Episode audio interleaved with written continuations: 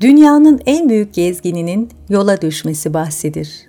Güray Süngü İnsanlar eskiden yollara düşerlerdi. Yollar bitmek bilmezdi. Ama ömürleri biterdi.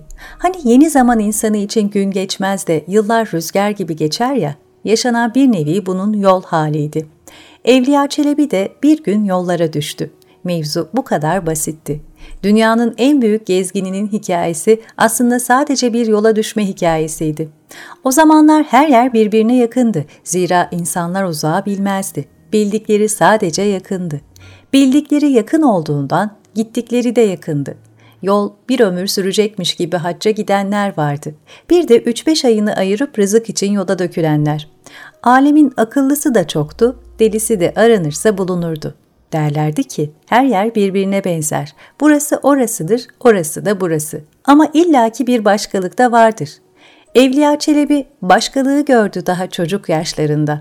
Derler ki bir ağacın dalları bile birbirinden başka başkadır. Dalların çiçekleri bile birbirine benzer ama başka başkadır. İnsanlar da insandılar nihayetinde. Hepsi iki kollu, iki ayaklı, bir baş, bir gövde ama hepsi nasıl da başka başkadır. Evliya Çelebi daha gençliğinin ilk evresinde esen bir rüzgarın peşine düşüp adımlaya adımlaya İstanbul'un bin bahçesini gezip bin bir çiçeğini kokladı. Her bağın bahçenin içinde, her taşın tepenin üstünde, her caminin çeşmenin dibinde soluklandı ve içine doğduğu alemin içine doğmasıyla bir duaya durdu. Duaya durmak için bir sualle yola koyuldu. Dedi ki, Rabbim ana, baba, üstad ve kardeş yamacından sıyrılıp da nasıl şu alemin sırlarına ereyim? Bu aynalıkla bu başka başkalığı göreyim. Nereye, nereden yola çıkarıp gideyim de, gittiğim yere nasıl kendimi de götüreyim de, götürdüğüm yerde kendimi nasıl bulayım? Yardım et bana. Göreyim hem görülecek olanı alem içinde hem de alemi kendi içimde. Duasını ameliyle de amin dedi ki önce dervişlerin yanına vardı. Sohbetlerine katıldı. Gezginlerin muhabbetlerine düştü. Yedi iklimin, dört mevsimin, yedi bucağın, dört köşenin hikayelerini dinledi. Dinledikçe kalbi harlandı. Kalbinin en ateş olduğu 1040 senesinin Muharrem ayının aşure gecesinde yattığı rüyaya daldı. Yakaza halindeyken girdiği rüya aleminde Yemiş iskelesi dibindeki Ahi Çelebi Camii'ndeydi. Öyle durmaktaydı. Caminin içi kapısı açık olduğundan devamlı surette dolmaktaydı. Çelebi hafifçe eğilip yanındaki zata sordu. Efendim, sizler kimlerdensiniz? İsminizi lütfeder misiniz? Zat cevap verdi. Aşere-i Mübeşşere'den kemankeşlerin piri Sa'd İbni Ebi Vakkas'ım. Buradakiler de hem cümle peygamberlerin ruhlarıdır, hem evliyanın ve esfiyanın ve sahabe-i ikramın ruhlarıdır. Bir yanda Hazreti Ömer ve Hazreti Ebu Bekir vardır.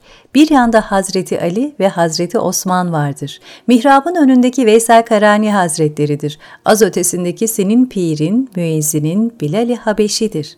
Alem buradadır. Dünyanın devri daimi için namaz gerekir, dua gerekir. Evliya Çelebi gencecik bir adam. Eyvallah dedi, eğdi boynunu. Bir yandan da dedi, bu alemin ortasındayım da bana düşen nedir? Bu nasibin neye borçluyum hem, bu nesiple ne yapacağım hem? Böyle derken baktı ki mihrapta Efendimiz bulunmakta. Gözleri karardı, vücudunu bir titreme aldı. İki rekat sünnet kılındı. Evliya Çelebi nasıl destur verildiyse kendisine, segah makamında kâmet getirdi, tekbir etti. Efendimiz elbette bütün aleme imamlık etti. Selamdan sonra delikanlı Çelebi ayetel kürsi okudu. Bilal, Sübhanallah dedi. Çelebi, Elhamdülillah dedi. Bilal, Allahu Ekber dedi. Çelebi, Amin dedi. Cemaat hep bir gönülden tevhid etti. Hazreti Peygamber Uzzal makamında Yasin-i Şerif, üç izaca ve muavezeteyn surelerini okuduktan sonra Bilal Fatiha dedi, Pir girdi koluna Çelebi'nin Hazreti Peygamber'in huzuruna götürdü. Dedi ki, sadık aşıkın, müştak ümmetin, evliya kulun şefaatini ister. Çelebi, Hazreti Peygamber'in mübarek elini öptü, başına koydu. Şefaat ya Resulallah diyecekti, gönlü al oldu, alı mor oldu, moru aklına sirayet etti, dili sürçtü, seyahat ya Resulallah dedi. Hazreti Peygamber tebessüm etti. Şefaati seyahat ve ziyareti sihat ve selamet de kolay eyle ya Rabbi. Amin dendi, fatihalar okundu, Çelebi koluna giren saat ile dışarıda caminin avlusunda buldu kendini. Ondan dua aldı. Saat buyurdu ki, yürü, ok ve yayla gaza eyle. Allah'ın muhafazasında ve emanetinde ol. Sana müjdedir ki şu alemde ne kadar ruhlarla görüştün ve ellerini öptünse onların hepsini ziyaret etmen nasip olur. Dünyayı gezer ve insanlar içinde tek olursun. Gezdiğin ülkeleri, kaleleri, beldeleri, nadir eserleri, güzel işleri, yiyecek ve içecekleri, topraklarının boylarını, enlerini, açan çiçeklerini, mevsimlerini yaz. Bir eser meydana getir ki eserin adınla anılsın.